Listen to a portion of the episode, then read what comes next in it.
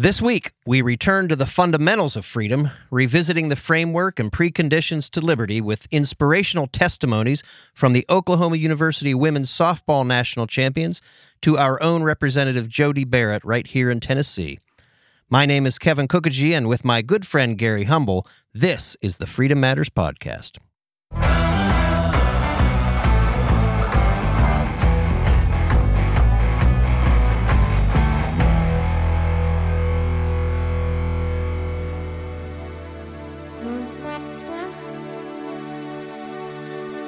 Like Sinead O'Connor or something? Oh, that's an insult.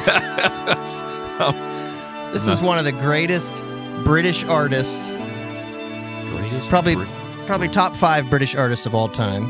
wow. Um, Seal? No, I'm mm. joking. This guy's white. Hmm. Not familiar with that theme? 19, I, I am absolutely yeah. This rings a bell, 1983. but I was a youngin. How old were you in 1983? 83, I would have been four. Okay. well, hopefully your parents were listening to this. This was all over U.S. radio. All right. So I'll I give you one I more. can- you know, I can Listen to the voice, and then you'll see Yeah. your last chance.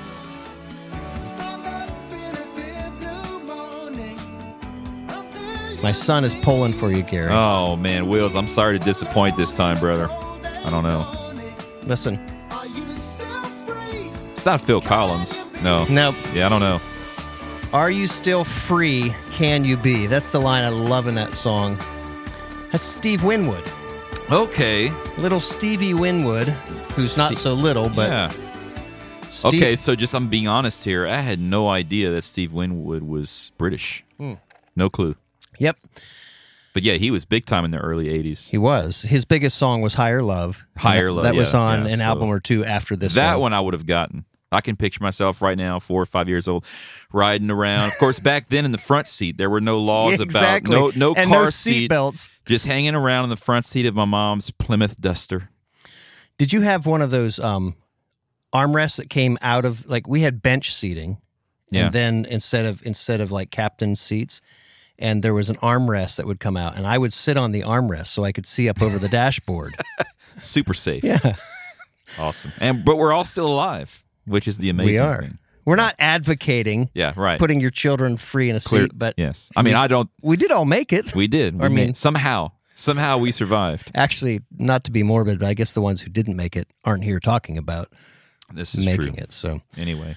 Well, the reason I chose that song, you know, every once in a while, I think it warrants us going back, Gary, and, and talking about the framework of this podcast because the name of the podcast is Freedom Matters.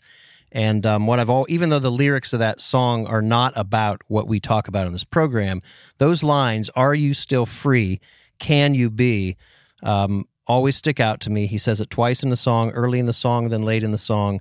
In the way he sings those lyrics, it's definitely a high point, an important part of the song. And so I don't know if you've we've not I don't know if we've talked about this online, offline, but you know, there's a double entendre in the Freedom Matters podcast name. In other words, there is freedom matters, right? We're talking about subject matter of freedom. We're not talking about culinary matters or Matters of freedom. Right. Yeah. We're not talking about cooking. We're talking about matters of freedom. But then there's the other usage of the word where freedom matters, right? Freedom, freedom has consequences. Or as um, a recent guest, Jill Savage, said, what you say, I left sports journalism because freedom matters, Mm. right? Which gets us then to the question okay, we're making an assertion, right? We're, we're making a declaration that freedom matters, which begs the question then does it? How do we know?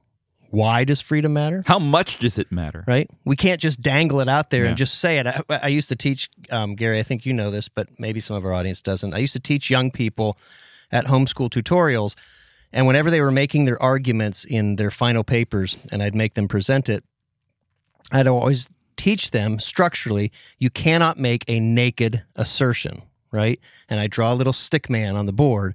And then I always would always say, clothe your arguments. So we would put little clothes on the man, right? Just don't say, don't make naked assertions. So we can't just say freedom matters and let it go at that.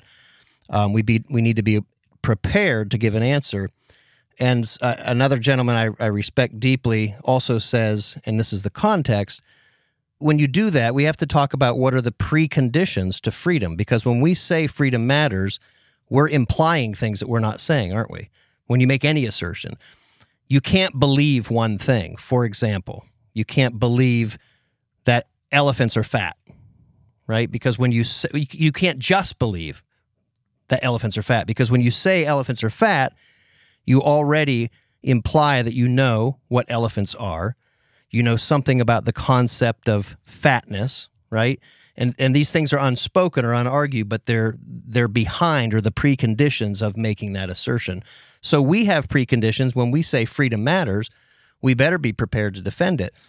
And um, I think it's important so that when we, because we have a lot of great guests on this program, and sometimes we don't have time to cover everything. And since we are the Freedom Matters podcast, I thought this week would be a great time to kind of rehearse or reprise or revisit some of those foundations, the, the preconditions, as a setup, because I, we're going to have a fantastic little interview, sports interview for three and a half minutes that I want to bring framework to. So, let me read from um, a couple passages from my book, um, An Apologetic for Liberty, which um, I think most in this audience know about. It's this little book, takes you one hour to read. Most people, when they open up, go, Oh, that's great. I could fit this in my purse or mm-hmm. I could fit it in my briefcase. And okay, that's not too overwhelming. And it does, it takes an hour to read. I'm going to read like a two minute passage Freedom is one of those invisible or immaterial qualities that gives evidence for the God of the Bible. Freedom cannot be proven empirically, which is to say, you cannot see it, hear it, touch it, taste it, or smell it. Yet the concepts of freedom are universal and inescapable. Freedom manifests itself as much in the yearning of the citizen to break free from the fetters of the state as in the schemes of elite to exempt themselves from those same fetters that they have created for the citizen. But how does one account for this concept of freedom outside of a supernatural worldview in which all things are created by God and held together according to the counsel of his will? It is not adequate to simply say it is obvious or the thing speaks for itself. Nothing speaks for itself. Every thing and every event is interpreted according to the worldview and the presuppositions of the one giving the account. An oil tanker disappearing over the horizon of the Western Pacific doesn't speak for itself. To someone who believes the earth is flat, this vessel speaks a much different message than it would to those of us who know the world is a sphere. Likewise, someone who believes that a novel virus just happened to overtake the world in 2020 will interpret sudden international lockdowns, masking, jabbing, and medical passports as a necessary response to, quote, get us back to normal. Whereas those of us whose philosophy of history begins with the scriptures and who know what the Bible says about the inclinations of the hearts of men will view these events much differently. Even if liberty were self evident, how does one account for the why? A libertarian may grasp that a person is created with freedom and with dignity, but absent the Word of God, the libertarian is incapable of providing a coherent explanation for why this is the case. And unless you can explain why we are free, liberty will be subject to arbitrary limits and conflicting claims. And then I'll end with this. Absent a clear understanding of why we are free, liberty devolves into license, which is a deceptive and destructive counterfeit to liberty. Whereas the Bible explains the object of our freedom is to obey our Creator and to do good works which God prepared in advance for us to do, the libertarian concept of freedom has no such transcendent purpose or external restraint to keep it from be- becoming an excuse to do as one pleases, leading ultimately to anarchy and a loss of all order. So I say that because liberty has a framework. It has preconditions. It isn't just a word that floats out there. It isn't it isn't license and and so much of what we talk about in this program I imagine people say, "Gosh, these guys talk a lot of a lot of bad news, right? We talk yeah. about things that can be very depressing. But that bad news is the framework for the good news, right? Jesus told us that he would set a table for us in the presence of our enemies. Well, that means the enemies exist, and we are right in the middle of them. And I have a a beautiful example because of all the things that are spread on social media. This morning, the one that I got was such good news that I wanted to share it. So I'm going to ask Mr. Producer to hit that in just a second. Let me give the setup. So what you're going to hear is um, the Oklahoma University women's softball team, national championship women's softball team. They just won. Uh, they only lost one game, I think, the whole season. And they're being It's not interviewed. because they're all men, is it? no, they are women, and Good. and and at least in this segment, nobody asked them the question about their um, identity or gender. But what you will hear is a question from an ESPN reporter. Now, when you hear these girls answer, you've got to imagine. I had somebody say to me today, this reporter must have been going, Oh my gosh, cut it off. Quit, stop this. This is such good news in a framework of bad news that I wanted our audience to be excited and encouraged by what these women say. Alex Scarborough with ESPN for, for the players. I know you talked about keeping the joy of the game, but I'm curious. It's a long season, right? And you guys have had the target on your back the entire time, the win streak being number one. How do you handle the unique pressure that comes with that? How do you keep the joy for so long when anxiety seems like a thing that could very easily set in?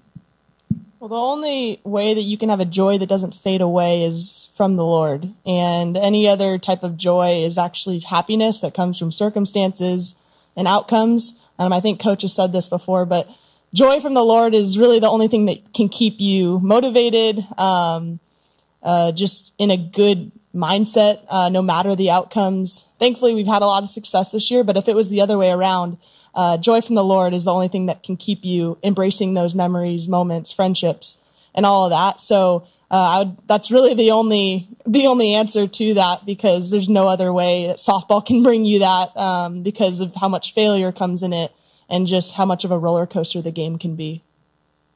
One thousand percent agree with Grace Lyons. Um, I went through that my freshman year. I I was so happy to win the college. I've talked about this before, but I was just so happy that we won the College World Series. But I didn't feel joy. I didn't have.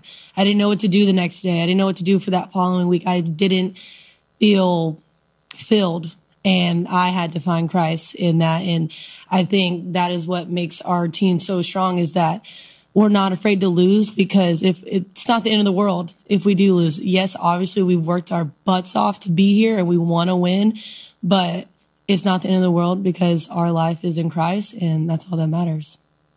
Yeah, um, I think a huge thing that we've really just latched onto is eyes up. And you guys see us doing this and pointing up, but we're really like fixing our eyes on Christ. And that's something where, like they were saying, you can't find a fulfillment in an outcome, whether it's good or bad. And um, I think that's why we're so steady in what we do and, and our love for each other and our love for the game because we know this game is giving us the opportunity to glorify God.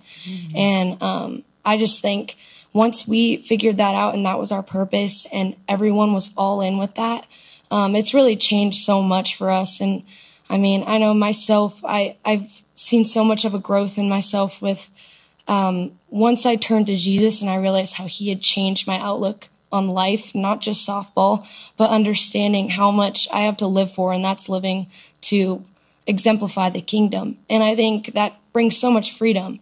And I'm sure everyone's story is similar, but we all have those great testimonies that have really like shown how awesome it is to play for something bigger.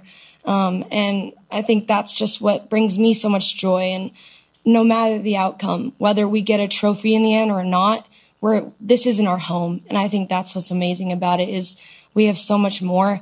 We have an eternity of joy with our father. And I'm so excited about that. And yes, I live in the moment, but I know this isn't my home. And, um, no matter what, my sisters in Christ will be there with me in the end, um, when we're with our, our king. So. How's that hit you? I mean, what what's incredible to me, you're watching ESPN here, but these, you know, it's like one after the other. Yes. All of these young women are professing the same thing. Like it's not. You don't have like uh, just the one super Christian, you know, on the Mhm. team that's kind of representing, you know, Christianity on the team. Like it, it's like this is a a a team Jesus effort. It's really Yeah. incredible to watch. Um, I'm Uh, so artic- fired up. They're articulate. yeah, they They're they know about their faith. Yeah, they're not just giving some some bookend to an otherwise worldly life and oh yeah, thank Lord for I'm just here to thank God. yeah, he gave me this platform. No, they went into detail Yeah. and why it's relevant to the Freedom Matters podcast. You notice what that third player said, right? She said when she's describing all this, she said that's what gives us such freedom. She used the words Yep. about you know this, and I, I'm w- trying to make this nexus. True freedom can only be found in Christ. All of the external freedoms that we talk about, if they are not rooted in a Christian worldview, they cannot be sustained. I one thing that stood out to me was uh, it was the second young woman that spoke, and I'm I'm I'm still thinking about it now. She said, "You know, we're not afraid to lose," mm-hmm. and that statement right there. You know, when when I think about, I'm I'm going to parlay that statement out of college softball for a moment and think about our legislators up at the Capitol.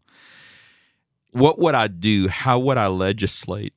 how would I stand for certain principles? How would I go against the grain? How would I come against pop culture if my faith, my mm-hmm. my freedom was founded in such a way that I'm not afraid to lose. I'm not afraid to lose the bill. I'm not afraid to lose the next election. I'm not afraid to lose my chairmanship. I'm not afraid to lose whatever, my leadership role. I'm not afraid to lose because my faith is rooted in something. I'm so glad you said that, Gary, because the way you articulated that captures what I felt this morning when I listened to this. And I thought, can you imagine a panel of legislators after they pass a piece of legislation who would say the same thing? All you have to do is change the subject matter. Right. This Instead is of why. softball. Yeah. Yeah. Not afraid to lose. Well, what would have happened if you lost?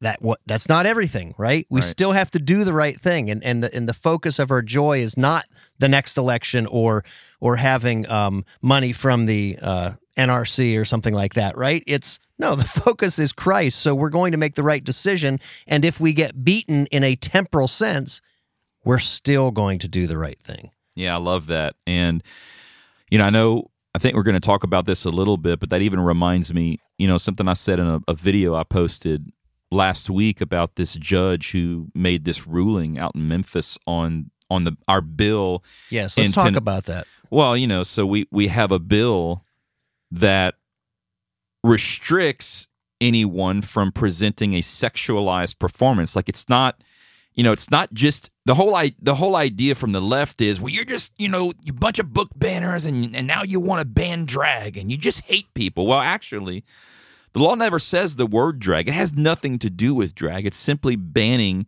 obscene sexualized performances. By the way, only in front of children. Mm-hmm. Like it's not saying you can't be adults and be weird, okay, or whatever it is you want to do. Anyway, a federal judge, per the First Amendment, ruled that law unconstitutional. So I suppose in Tennessee, it's constitutional and perfectly legal to force yourself, not physically, but but to force your obscenity upon the eyes of a child. You know, at, that's and that's incredible to me that that's where we are. But one of one of the things I said is, my gosh, how, how badly do we need governors, legislators, mayors, attorneys, district attorneys, sheriffs, and judges that fear God, Mm-hmm. that make decisions rooted out of the fact that they fear God, and we clearly, in in large part, lack that significantly. It's typically substituted, isn't it, by a lot of words. We're going to have a national prayer day. We're going to pray for our enemies. We're going to whatever it is, it's it's a that right superficial valuation. But when it comes to making decisions, oh, we're going to march with what the world does because Kevin, you don't know how elections work. You don't know how committees work. You don't know how I am not going to have the money. They're going to run a, a challenger against me. Yada yada yada. I'm thinking, what does that have to do with making decisions that are rooted in Christ, which means making the right decision? And even in terms of liberty itself, like I think this is an important part two in terms of this law. So my, my struggle a lot of times with libertarians that you mention in your book is this idea that well we just we need freedom because we deserve it, you know, or, or there and whatever that means. and there's no real basis of freedom or, or what freedom is. And so a libertarian, unfortunately, in this particular law, sometimes would say, "Well, why just let people do what they want to do? Why we don't need to regulate, uh, um, legislate morality?" Why the left does it all the time. Yeah. So just a different kind of morality. so that's the unfortunate part of of the libertarians' stance is here, here's what they don't get.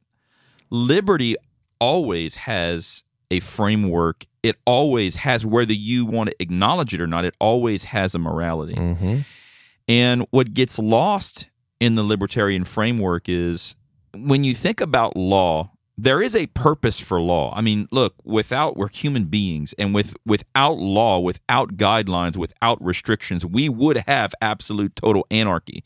So there is a there is a purpose and a reason for law and order. And here's in a society, here's what we have to all be okay with. We must acknowledge this. Every law we pass is, in essence, a restriction on liberty. Mm-hmm. We have to acknowledge that. We are not living life unrestricted, just free. And here's why. Here's the important point to make there.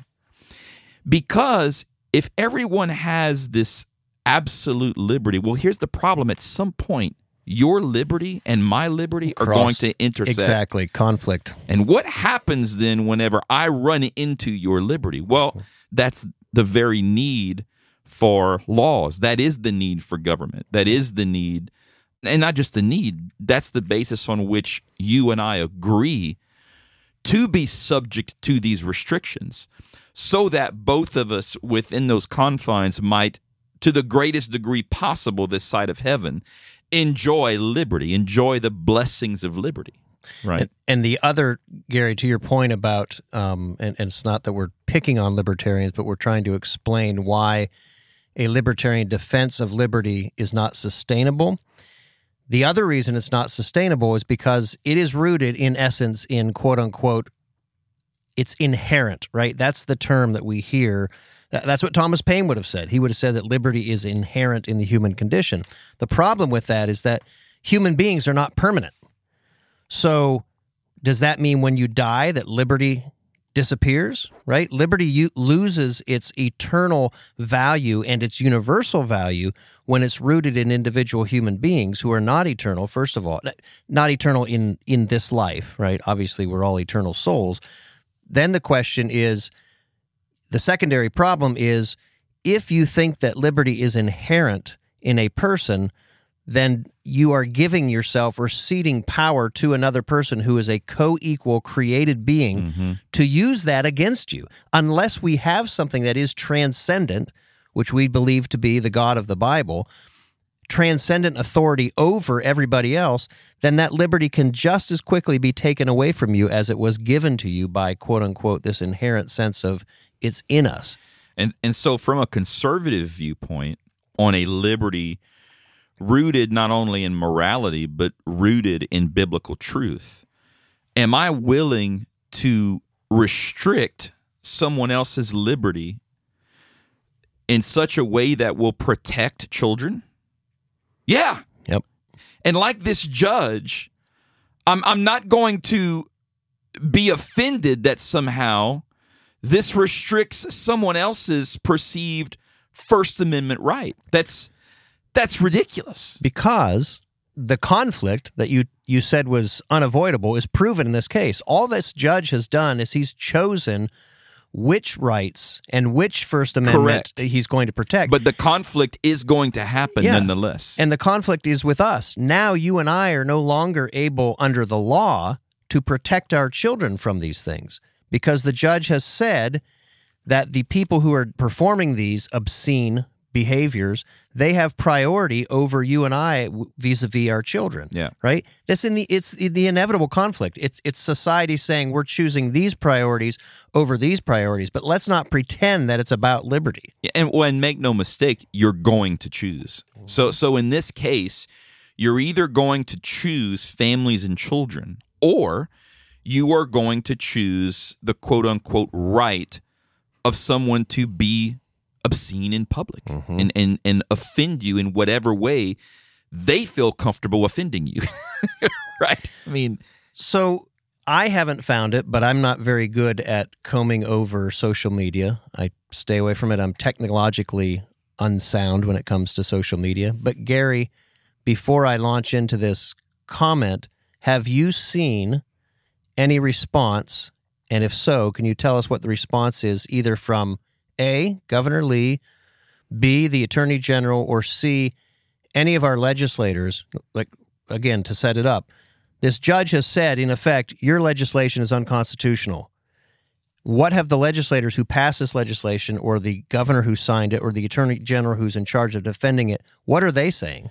Yeah, for so three different branches there. So for the for the most part, legislators in general have been vocal. I've I've seen some statements on Twitter. Um, in particular, Representative Jason Zachary out of Knoxville and Representative Chris Todd out of Jackson, who was the House sponsor of the bill, by the way, have been very vocal that they are, are voicing staunch disagreement with with the judge's ruling. And um, so, so Do they say what they intend to do, well, or what's the how how well, what's the- the, framework in which those uh, oppositions are cast? Well, they they severely disagree with the judge's opinion, and, and the statement is we fully expect the attorney general to defend this in appellate court. So, I mean, I think from a legislator's perspective, that's really the next step. I mean, they they passed the law, they did their job, so it, it's sort of a wait and see game. The governor, unfortunately, his statement was much softer. From what I've seen so far, the governor in no way, in no way repudiated mm-hmm. this judge's ruling. Bill Lee in no way seems to communicate that he was disappointed in the ruling or was willing himself to do anything to fight for children in Tennessee. Mm-hmm. The extent of his comment has been basically, and I paraphrase, well, this is in the Attorney General's hands. And whether or not the Attorney General is going to appeal or defend the law is is up to him. which suggests that the governor thinks that his role as executive is subordinate to the courts. Well, no, I, you know, during COVID, he he was pretty clear that his role was to Oh, make sure you right. get He was- vaccinated and wear a mask. He was kingly during COVID, Oh wasn't he? yeah, oh yeah. He was he was shaming those who refused to wear a mask. That's you know, right. uh, because of our indifference. Didn't he also suffering. Didn't he also send a letter at one point saying we're never going to really get back to normal until there's a vaccine? Yeah, absolutely. So, you know, it's interesting how how times have changed uh, depending on the circumstances. But I will say, thankfully, I, I feel, and again, this is just my opinion. It's I don't think it's been officially stated, or maybe it has, but I'm feel fairly confident that we're going to see an appeal from Attorney General Skrmetti on this issue.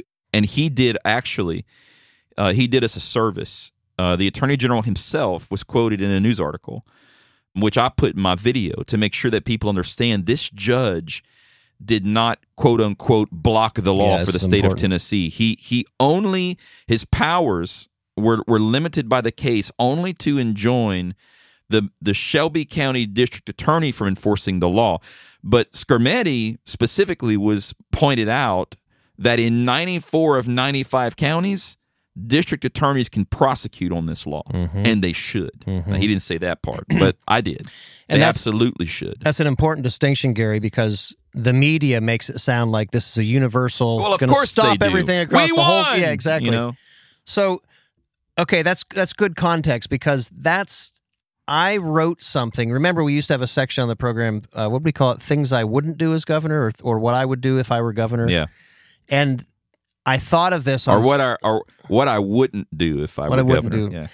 So I thought of this last week because it so bothered me that at least in my covering of social media and and the stories, I wasn't seeing although the, I saw some of those legislators, I wasn't seeing the conviction and the answer that I felt I needed if the appeal fails. Because I still get the sense that, yes, we're going to appeal and we think we're going to win because we think the legislation is sound.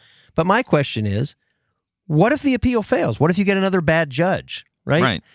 So What I- do you what do you how what are you willing to do about it? How far are you willing to go? And you know, but before you read this, I mean, just think about you know, not not getting into the the election here, but I mean, just think about what a DeSantis statement would be. What what a DeSantis kind of response would Mm-hmm. That's be if really this were going on in Florida.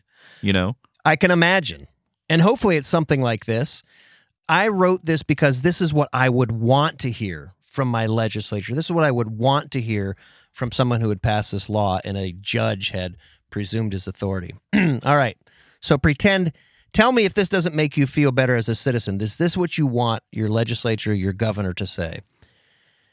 A federal judge in Memphis has presumed the authority to strike down legislation to protect minors. Legislation that seeks to restrain evil, legislation that was duly passed with the consent of the people. Having already expressed their beliefs through this legislation, the people of Tennessee are under no obligation to comply with the decrees of anyone who seeks to impede or condition that expression through unilateral beliefs of his own, exercised at the dropping of a gavel. So we are going to appeal, but let it be known that our trust is not in the courts. A court that sides with evil has lost all legitimacy and will soon lose its power.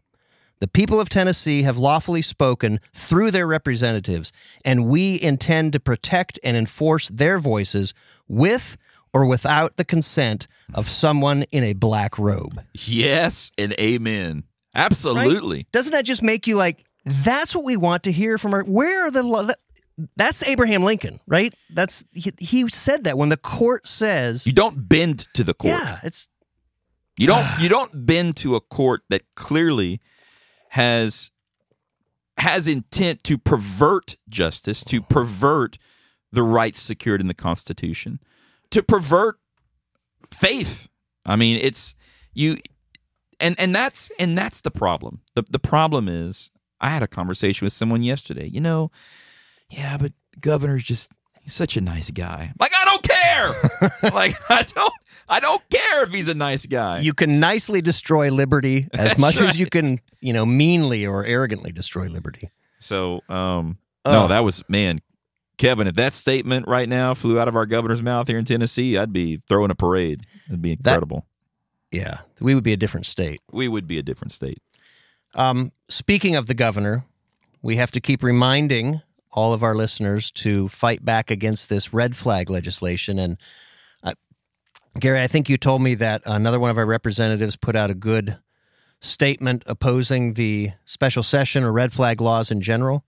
Yeah. So, of course, and this is a follow up, right, to our our episode from last week with Andy Roth, who is the director of the State Freedom Caucus Network, and one of the things he stated we would want to see here in Tennessee is more uh, state legislators standing up, making their own statements against this against the special session, and and we we had one happen this week by a representative jo- uh, Jody Barrett out of Dickson County, who, by the way, he's a freshman uh, in this session, and in my opinion, one of the absolute best. I mean, Representative Barrett is one of those guys that was the only one willing to file legislation that would be decried by leadership you know? So he's he's he's willing to, to put up a fight. Uh, he's willing to do things that perhaps are going to lose him points you know with leadership. And uh, i really appreciate that about him. So he made this statement this week and i'm just i'm going to read a, a an excerpt. And this is by the way when he says you this letter is written from him uh, to the governor. So he's Okay. speaking directly to governor bill lee. He says this you stated in your public release on the special session, quote, after speaking with members of the General Assembly, there is broad agreement that action is needed, close quote. The only broad agreement I have seen among the members of the General Assembly has been the rejection of your proposed legislation mm. and the shared opinion that a special session on this subject matter is ill advised and unnecessary. Outside of the Capitol, there is broad agreement among the voters that both the special session and red flag laws are highly unpopular. Moreover, it is clear from recent media reports that there is an extremely high probability of organized demonstrations by passionate activists on both sides of the, political spectrum. It is ironic that you intend to call a special session on public safety that will actually put public Ah. safety at risk in downtown Nashville.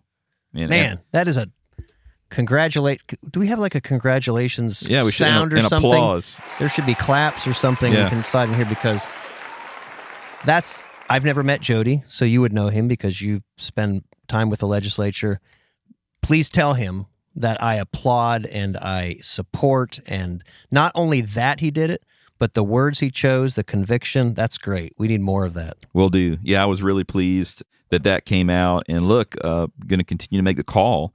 Really hope that we see more legislators um, take this stand against the special session. And here's here's the deal. You know, if right now the motivation is to put pressure on the governor to call this thing off, and and I say call this thing off, but but technically, as of right now, the governor has only issued a, a statement that he intends to call a special session. The official proclamation has not been made. So, what's the difference as far as what, what does he have to do to make it? He, he, he has to issue a proclamation and, and officially call for a special Is session. Is it wording? Is it on letterhead? It's What's a- the- yeah, it's on letterhead. It's an it's an official proclamation from the governor's office, and he's he's not done that yet. He's only stated his intent to do so for August twenty first. Okay.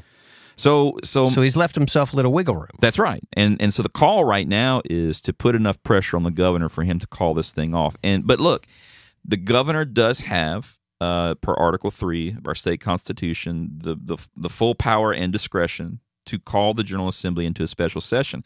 However, it's important to note that the executive cannot force the legislature to pass a law. So while at that point the legislature is constitutionally obligated to show up and go into a session, they are well within their rights to immediately drop the gavel and adjourn.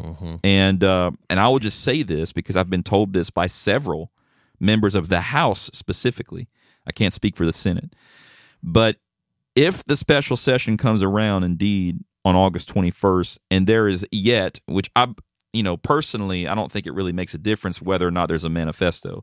But nonetheless, the statement has been if there's no manifesto, if nothing has been released, we will immediately adjourn. And I've, I've heard that from several members of the House. So I only say that to say I, I think there is a, a, a strong chance that that's exactly what we do see if the governor does call the special session. So that's an interesting position. I don't know if I'd ever paint myself into the corner like that because on the one hand, it's it's attempting to use leverage to get the release.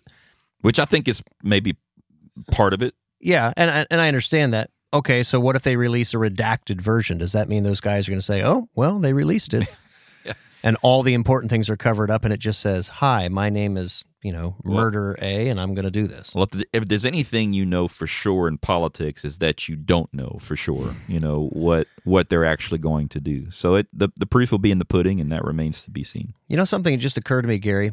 Since we talked about it last week with Andy Roth, and we talked about red flag laws. Let's talk really uh, here at the end before we finish about what happened to Kevin McCarthy this week after he undermined. Initially, it was the 20, the House Freedom Caucus, or at least part of the House Freedom Caucus, the rules that were established, the parameters, the constraints that were put on Kevin McCarthy to make sure that he didn't sell them out. And then McCarthy does what? He gets on the floor of the House, as Andy told us last week. He looks to the Democrats and says, I'm going to need your votes to pass this. And he does. And there was a lot of talk about the motion to vacate. But instead of a motion to vacate, we see a different strategy emerging from the House. Have you noticed that? with they're Yeah, I mean, there. Well, I, I'll let you go through the details because I don't know the details as well as you do on the federal level. But um, but I have seen that.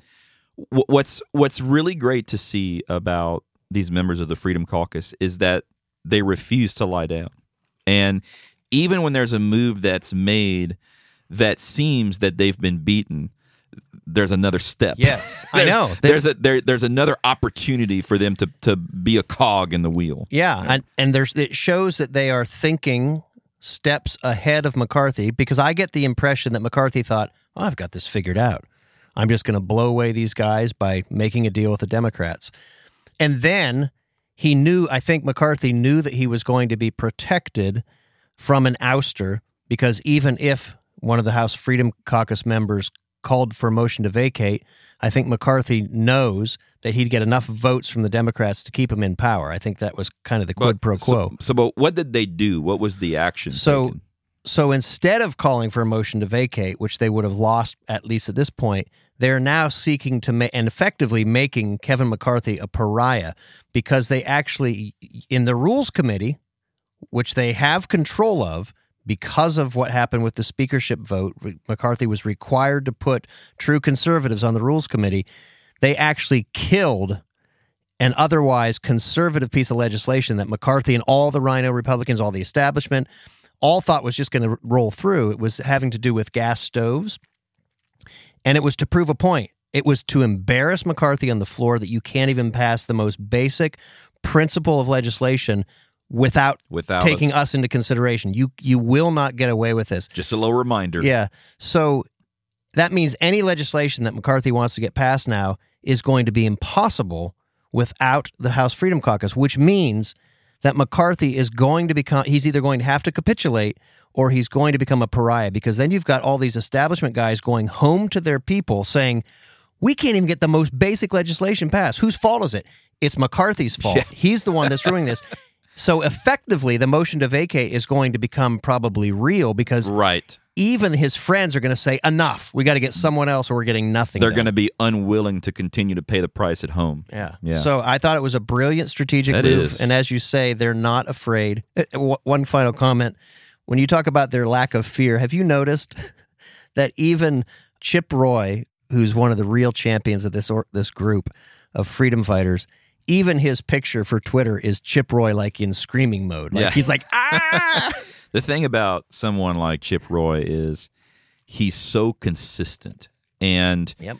I you know, I'm not again, I'm laser focused on Tennessee, so I don't pay attention to to you to the Congress as much as I probably should. But I, I feel like Chip Roy seems to be one of those guys you can you can always depend on. Like you know he's going to be voting and but not just voting, right? The thing about someone like Chip Roy is he's going to be fighting. He's going to be mm-hmm. putting up a fight way before the vote and he's going to be putting himself out there. And I think look, this is what that is the kind of fire we're trying to stoke here in Tennessee. It, because the reality is let's just say we had you know 10 legislators willing to put up that kind of a fight. Does that mean that we can now just pass conservative legislation whenever we want? No. However you but you can see how they're at the federal level they are wearing down leadership. Mm-hmm. And that's that's exactly what's not happening here in, in tennessee.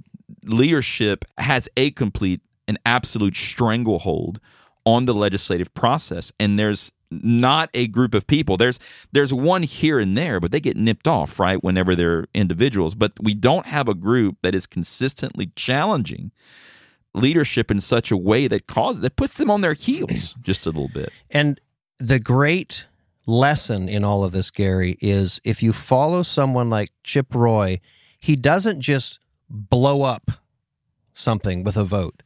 Chip Roy is so strategic that he has an explanation for everything that he's doing, and he's constantly teaching his own constituents, other members of the Freedom Caucus. If we had that example of a few people in Tennessee who said, I'm going to vote for principles, and you may not like this one right now because you don't understand it, but here's the long, here's the steps boom, boom, boom, boom, boom. And you may think that, oh, you're going to be ousted from committees and, and lose this, but I'm telling you, if you follow this plan and stick with it, not only are we going to eventually succeed politically because it doesn't take a huge majority, right? A minority, we found out the federal government absolutely but also it it produces such trust between the constituents and the representative. If you know where a guy stands or a woman stands and he explains it or she explains it over and over again and continues to vote consistently with that, your constituents will love it. Even if on occasion they're like, "Well, I wish you would have done this, but I so respect the fact that you were consistent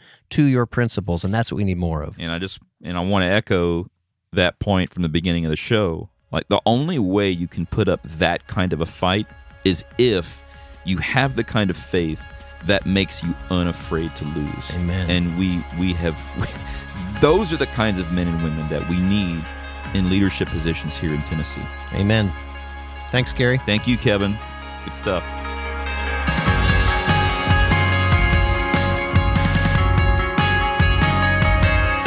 If you'd like to learn more about Tennessee Stands, visit tennesseestands.org to donate, volunteer, or get more information. about what we're doing to preserve liberty for the people of Tennessee. You can also follow along on all social platforms at Tennessee Stands. As Thomas Paine reminded us, those who expect to reap the blessings of freedom must, like men, undergo the fatigue of supporting it.